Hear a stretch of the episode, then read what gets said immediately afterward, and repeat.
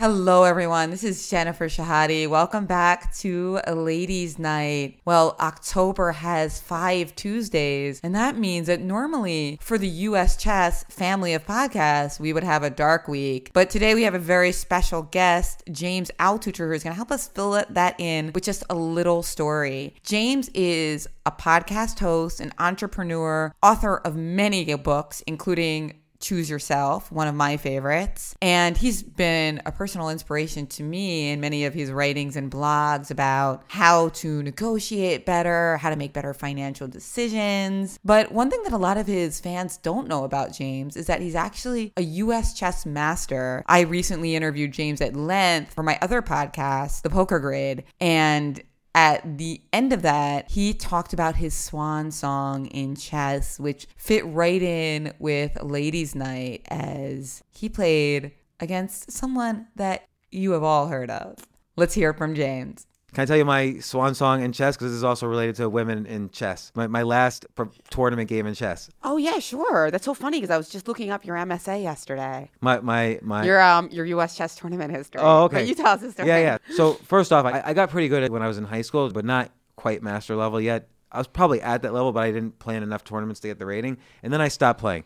And then about ten years later, I started taking lessons from Fedorowicz, John John mm-hmm. Fedorowicz, and uh, a great teacher. He was a really good teacher, and I really was studying a lot. And then I was taking lessons from him three times a week. Started playing in, in tournaments again. I think in terms of strength, I was probably maybe a little over 2300. My highest rating, I, I zoomed right out. My highest rating got to about 2250 or 2240, something like that. And then I started a business, and I couldn't focus on chess, so I started to to slip and and just every tournament I was losing a few more points. And then I was playing in this tournament, and I'm playing against this nine year old girl who was already like 2,300 rated, which was higher rated than me. And uh, I was around maybe 2210, 2215. And on the ninth move, I could tell my move was a little bit weak. She just like, it wasn't a blunder, it was just like a positional thing. She like pounced on it and just sliced me up within like the next 10 moves and I resigned. And then and and I had been on a good streak. I had maybe won or drew like the last 15 games and then this person crushed me and afterwards she even explains to me um, yeah, I think the ninth move with your bishop was not so strong. And she's explaining to me, and I'm like, uh huh, uh-huh.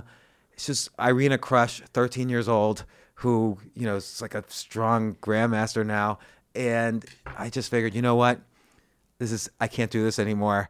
I'm I'm too old. It's 13 year olds beating me. She was clearly better than me. Like she just she literally, as her name would suggest, she crushed me. And if I had played one more game and lost, I was not going to be a master anymore. So I put a basically a stop so my rating would still stay above the master level. I never played a tournament game again. And now for the rest of my life, I'm a US ranked chess master no matter what. No one could take that from me. And it's so funny because your swan song kind of coincided with my rise in that I noticed we played in one of the same tournaments, the New York Open, and I actually got really into chess and I kind of credit Irina Krush because she was a little younger than me, just like we were about the same age. She was a couple years younger, but she was way stronger than me and it started to irritate me because she was so good. And we would travel to some of the same tournaments together and my dream was always to beat Irina Krush. And I did it one tournament. It was so awesome. It felt so good. And we also became friends. And I just credit her for inspiring me to, like, you know, get better. I was always a little lower rated than her, but I was able to beat her in a couple of our individual games and also win a US Women's Championship that she participated in. And I just think like if she wasn't around, I wouldn't have had I would have been the top girl